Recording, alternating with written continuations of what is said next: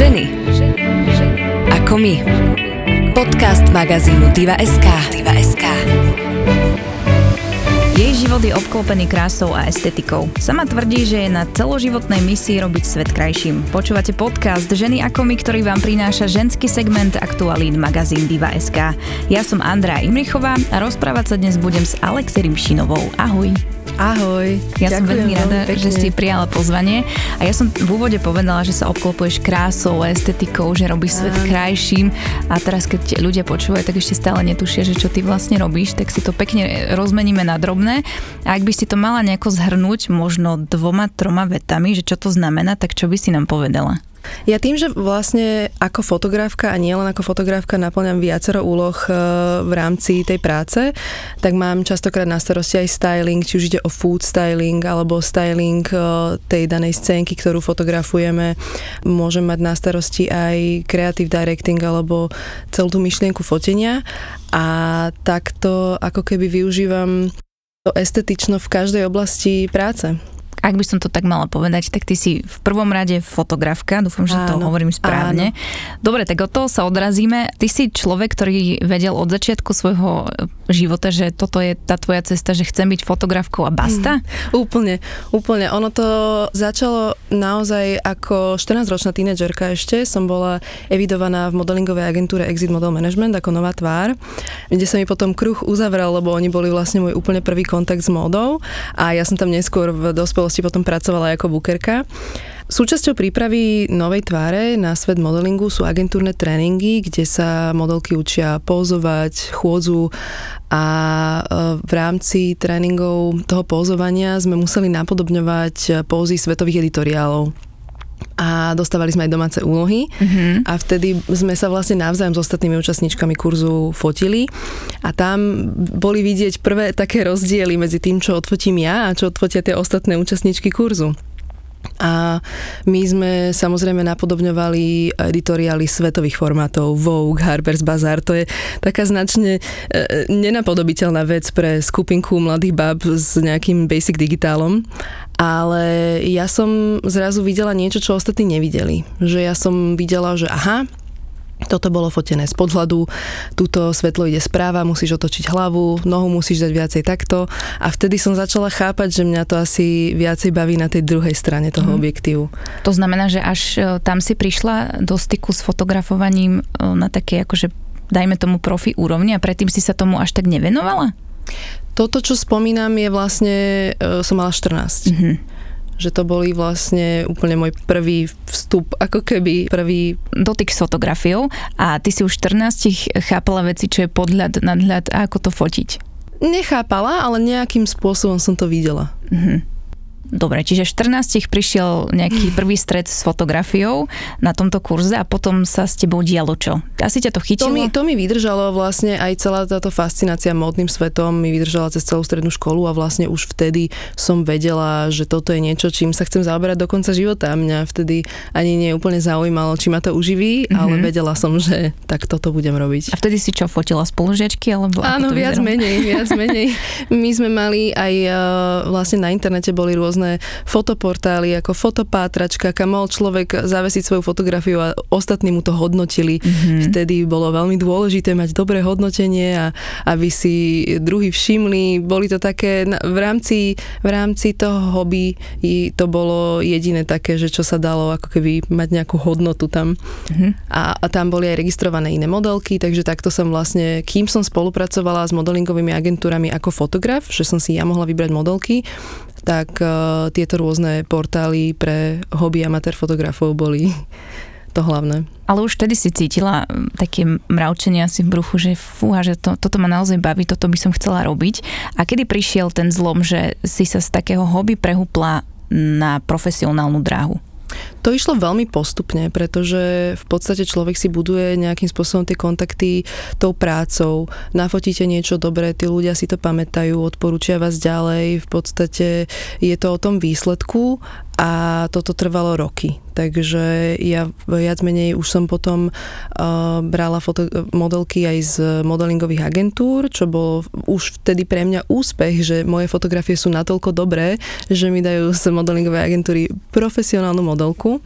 Takže toto som si veľmi vážila a preto som sa snažila dať do toho všetko, uh, aby som nechávala za sebou tie dobré výsledky. Mm-hmm to už asi vieš aj porovnať, že aký je rozdiel medzi profesionálnou modelkou a neprofesionálnou modelkou. Asi je tá práca úplne iná. Podľa mňa áno. Ono v dnešnej dobe Instagramu je úplne bežné, že človek, ktorý nikdy v živote nemal profesionálne fotenie, vie pózovať. Mm-hmm. Že všímam si to veľmi na mladých dievčat, takže vedia, ako pracovať s tým telom a to len na základe toho, že sa neustále fotia na Instagram. Mm-hmm. Ale kedysi bol ten rozdiel citeľný, pretože tam uh, neskúsená modelka si naozaj neuvedomovala, ako pracovať s svojim vlastným telom a to sa veľmi odrazilo na tej fotografii, že to bolo dôležité. Mm-hmm. Ale keby si fotila mňa, tak vieš mi povedať, že no, daj hore hlavu. Určite áno, určite áno. Mm-hmm, čiže... To každý tvrdí prvé a jediné, čo neustále počúvam od každého, je, že ja som nefotogenická, ja som nefotogenický. To slovo podľa mňa neexistuje. Naozaj? Naozaj tak teraz si mi otvorila nové dvere v mojom živote, lebo ja si myslím, že som nefotogenická. To vie každý, prísahám. Fakt, lebo ja vždy, keď stojím pred tým foťakom, tak ako keby som zabudla používať svoje ruky a nohy a vôbec neviem, kam ich mám dať. Tak... Na to je tam podľa mňa aj ten fotograf, alebo možno ešte tá úvodná spojka výzážistka, mm-hmm. ktorá častokrát komunikuje s tým klientom alebo s tou fotenou osobou a oni si pokecajú kávička, že už je človek na tom fotení, dajme tomu hodinku, kým prebehne táto výzáž a úprava vlasov a už sa tak trošku ukludní, že už keď tam prídem ja, je to taký polovičný proces a ja v podstate potom už len e, naozaj tým, že viem fotiť rýchlo, ja sa snažím toho človeka neunaviť, neotráviť rôznymi rôznym dirigovaním, mm-hmm. že čím viac sa snažím do toho zasahovať, ruku hore, doprava, doľava, tak tým je to neprirodzenejšie. Ja sa snažím iba s tým človekom tak nejak byť v tej miestnosti a popri tom fotíme. Mm-hmm. To je dobrý spôsob. No, aj si ma upokojila teraz, keby že ma fotíš no, popri tomto rozhovore, tak, tak možno aj nejaká Budeš dobrá vedieť, fotka. na sa máš obratiť. Presne tak. Pamätáš si, eh, kedy prišiel ten zlom, nejaká zlomová fotka, pri ktorej si si ty uvedomila, že veď ja som normálne, že profesionálna fotografka. To asi nie. Neviem, Taká či, nie je. neviem, či toto e, niekto, ani, ani asi nepoznám, že niekto, kto by toto vedel mm-hmm. o mhm. sebe povedať, mm-hmm. že my kreatívci sme taký väčšine nespokojný bunch, ale určite boli fotografie, ktoré boli natoľko dobre, pozitívne hodnotené ostatnými, že mi tak došlo, že aha, asi to už má nejaký význam. Hm. Ty si začala potom aj fotiť e, titulky magazínov, čo som sa teda Áno. dočítala. A ja chcem vedieť, ako vyzerá taký proces, lebo my vidíme tú titulku, je nádherná, krásna, dokonalá, ale ten proces musí byť asi veľmi zdlhavý a ten výber, že ktorá fotka bude na titulke, je asi tiež zložitý. Ako to celé vyzerá? To je podľa mňa úplne individuálne. Mm-hmm. Ja som si istá, že sme mali titulky, ktoré sa nafotili za 15 minút e, a sú titulky, ktoré sa fotili celý deň. Je to tímová spolupráca a takisto aj čo sa týka výberu fotografie alebo tej kreatívnej vízie, ako to má vyzerať, to je ešte na redakcii toho magazínu. Mm-hmm. Takže pokiaľ všetky články fungujú ako majú, tak to vie byť relatívne rýchly proces. Na tie, na tie titulné fotografie tam musí byť vždy dosť priestoru na tie texty a na tú grafiku, takže tá fotka je vo svojej podstate jednoduchá práve, že tam nesmie byť nič natoľko komplikované, že cez to tie texty nedáme. Mm-hmm. Tak teraz som prekvapená. A od čoho to teda závisí, že 15 minút alebo pol dňa? Je to, e, súvisí to aj s tou ideou alebo s tou modelkou? Alebo... Aj s tou modelkou, alebo napríklad tie krátke fotenia zvyknú byť v prípade veľmi dôležitých osôb vyťažených pracovne, nejaká herečka, ktorá nám vie venovať 15 minút po skúšaní a musí odísť a tak ďalej, čiže my sme tak nejak všetci pripravení, príde, mm-hmm. nafotíme a ide sa ďalej, ale ono väčšinou sa fotí celé interview alebo celý módny editoriál, podľa toho teda, aký magazín to je a z toho sa vyberá tá titulka na základe veci, ktoré sú k dispozícii, že tam je, tam je celý, že sa fotí, dajme tomu s ideou, že aha, táto by mohla byť mm-hmm. titulná, ale v konečnom dôsledku sa na to pozerá ako celok, to mm-hmm. fotenie. A stalo sa niekedy, že prišla vyťažená herečka, speváčka a mala 15 minút, po 15 minútach odišla a vy ste si až potom uvedomili, že fíha, ale my nemáme žiadnu použiteľnú ja fotku. som raz takto odozdala rozmazanú fotografiu ju dodnes deň. Ja, ja tým trpím, všetci s tým boli v pohode, ale ja akože nebudím sa zo sna, ale, mm-hmm. ale mám to stále v pamäti, že ja som takto raz odovzdala rozmazanú fotku. Koho? To nemôžeš povedať. Neviem, môžem podľa mňa. Tak Adeli no, tak... Banašovej som odovzdala. bolo, to, bolo to už v ni, veľmi zlých svetelných podmienkach mm-hmm. fotené, že mali sme denné svetlo a jej pracovné povinnosti bohužiaľ ju zdržali. Nebolo to vôbec ani jej pričinením, ale ona prišla na fotenie, že naozaj sme mali krátky čas a už veľmi slabé svetlo a ja som teda vyťažila z toho maximum, ale nebolo to úplne ostré. Mm-hmm. Takže, ale bolo to publikované, všetci boli akože spokojní, to ja len podľa podľa mňa tým trpím, že, že si na toto spomínam. Tak jasné, že na svoju prácu sa pozeráš aj kriticky a, a vidíš veci, ktoré možno ostatní nevidia, tak to bolo také abstraktné umenie z tvojej strany, že to bolo... V dnešnej dobe sa odovzdáva viac a viac rozmazaných fotografií. Ty si to... normálne, že trendsetter. Asi áno. Vidíš, ty si mala z toho možno zlesný a pritom si udala trendy, čo sa toho týka. E, je rozdiel fotiť muža aj rozdiel fotiť ženu? Podľa toho, aký je to projekt, ale fotenie muža býva jednoduchšie už len teda s ohľadom na to, že tam nie je až tak veľa čo vymýšľať, čo sa týka výzáže, vlasov, outfitu, že tam, tam to býva jednoduchšie, aj pózovanie je preferované jednoduchšie. A to tak nejak zjednoduší koncept celého fotenia, že, že tiež to vie byť rýchlejšie aj s ohľadom na tú retúž menej. Oni to majú jednoduchšie. Nielen pri fotografovaní, ale tak všeobecne. Oni stačí, že dvihnú to obočie a hneď sú akože sexy a potom asi to aj stačí, ale uh, jasná asi pri ženách musí človek riešiť aj make-up a Áno, styling. to sa neustále aj uh, obnovuje, musia tam, dajme tomu, uletí vlások, musíme to hneď uhládzať mm-hmm. a tak ďalej, že vlastne pri tom mužovi je práve preto to, ten priebeh rýchlejší a čo sa týka, dajme tomu, fotenie menej profesionálnych ľudí alebo osobností, že tak väčšinou aj bývajú viacej v pohode, taký, že im nie úplne záleží na tom výsledku. Prišli sa odfotiť a idú domov. Mm-hmm. Že tam, tam nie je to úplne tá žena to chce vidieť. Mm, a toto, a možno tú ruku by sme mohli ešte inak napozovať, že viac im na tom záleží mm-hmm. z toho vizuálneho hľadiska sa odprezentovať správne ako mužovi. Mm-hmm. Muž sa na tú fotku pozrie, že dobre, nevyzerám tam ako debil, môže ísť. a to ti asi vyhovuje, keď ti niekto nehovorí do práce.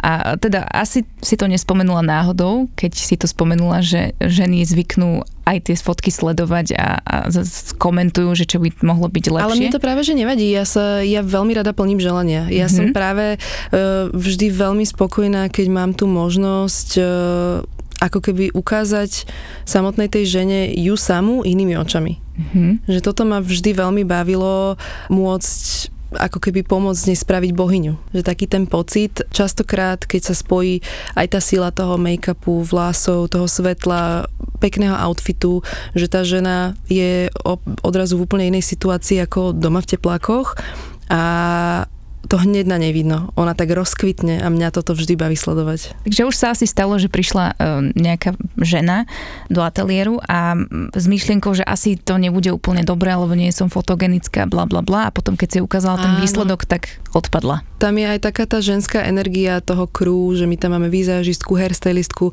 Vždy je to taký babinec a tam sa navzájom jedna druhú podporíme a v konečnom dôsledku tá nálada je vždy úžasná. Mm-hmm. Z toho, čo hovoríš, tak mám naozaj pocit, že žiaden človek človek nie je nefotogenický. A vš... je, naozaj, naozaj. Mm-hmm. Toto, za týmto si stojím. Že vedela by si odfotiť kohokoľvek. Áno, no ja, ja zase vždy hovorím, že ja som dokumentarista, nie kúzelník.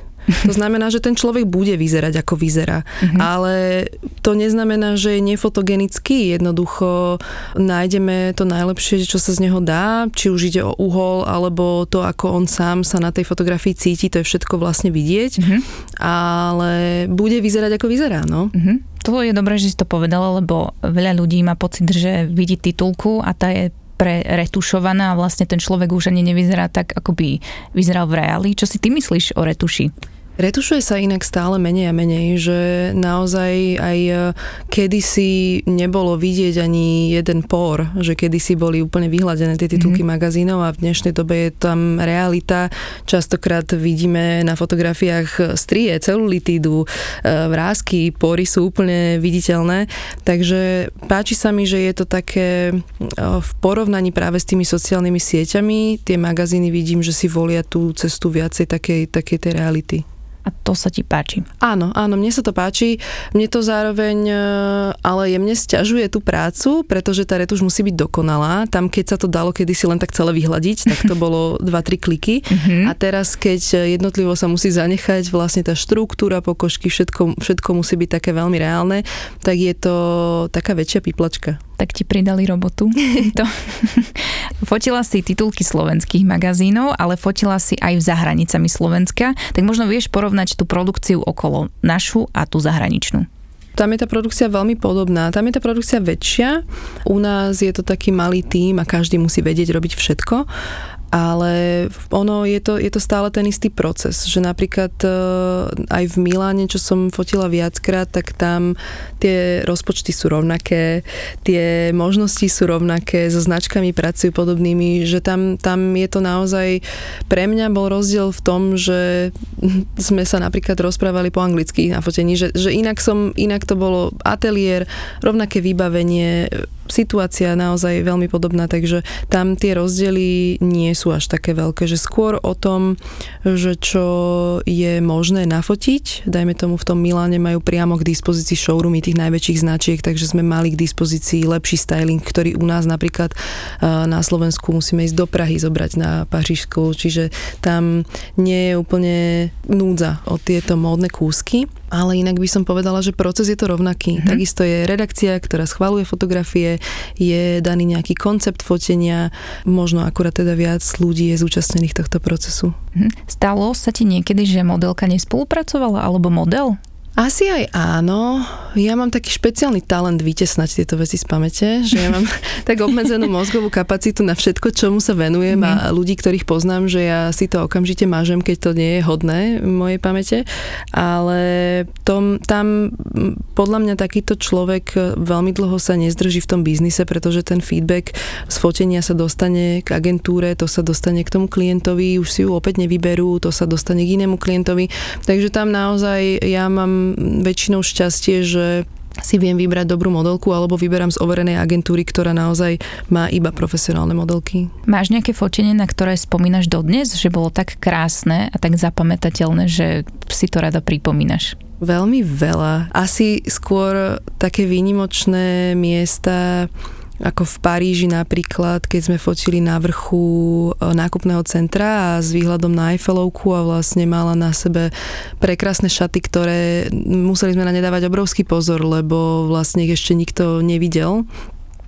A po, bolo to celé také čarovné a eterické a pre mňa ako keby môcť sa zúčastniť tohto čarovného momentu, že nie len, že ho teda tvorím a dotváram, ale iba byť toho svetkom, že pre mňa je to také čarovné stále, že nestratilo to pre mňa ani po tých rokoch, e, stále som tým fascinovaná. Hm, čiže keď fotíš, tak nemáš také pocity, že si v práci, ale že ti to tak baví, že nemáš pocit, že fú, ešte 3 hodiny a idem domov.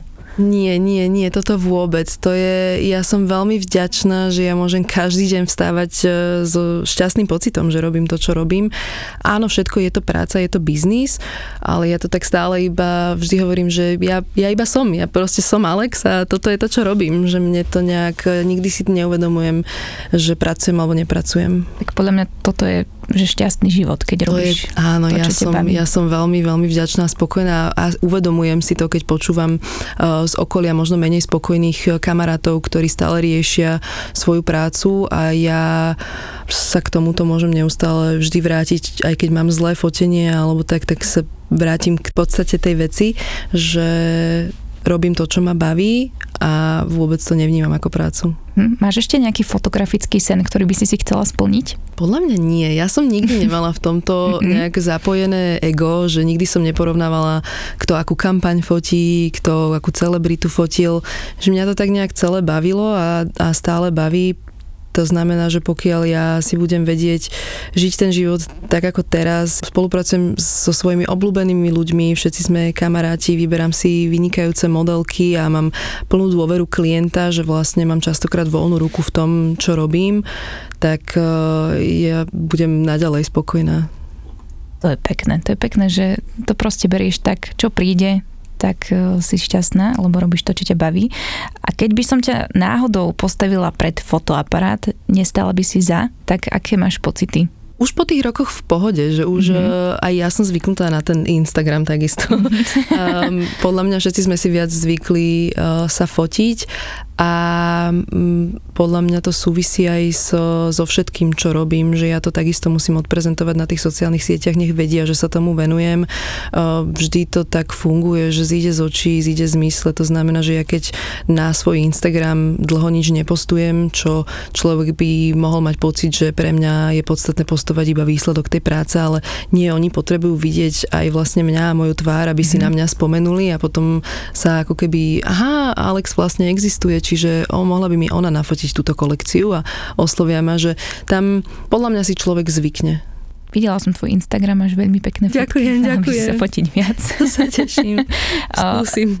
Ty si spomenula, že OK, fotíš, ale teraz sa venuješ aj iným veciam a ano. tie iné veci ma zaujímajú, že čo ešte všetko stíhaš robiť po prifotení. Ja som pár rokov dozadu začala rozbiehať projekt značku Glamorama, čo je značka spoločenských šiat a je to, celé je to lokálny projekt. Ja vlastne aj od tvorby šiat, od toho dizajnu, cez šitie, fotenie na slovenských modelkách, u nás všetko je zastrešené vlastne domácim tímom, aj balné krabice a odosielanie a e, máme takú hrdú ženskú filozofiu s tým, že vlastne tá, tá ženská estetika a oslavujem krásu toho ženského tela tými, tými líniami a takými lichotivými strihmi klasickými.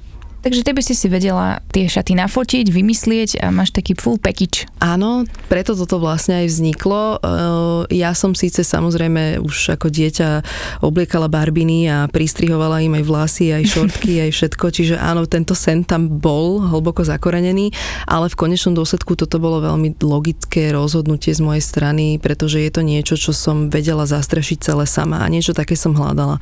A ja si myslím, že veľmi po tých rokoch eh, rozumiem skladbe ženského tela a na foteniach som si vypočula tie komplexy od výmyslu sveta naozaj, že všetko, každá žena sa stiažuje na niečo iné, každá žena potrebuje niečo iné a tak nejak e, som mala pocit, že tým ženám rozumiem a vedela by som im dať to, čo chcú a zároveň to viem nielen nafotiť a odprezentovať na tých sociálnych sieťach, ale aj z toho marketingového hľadiska predať ako produkt. Takže celé roky si robila takú psychológiu žien počas fotografovania a teraz to, z toho ťažíš, čo je úplne super.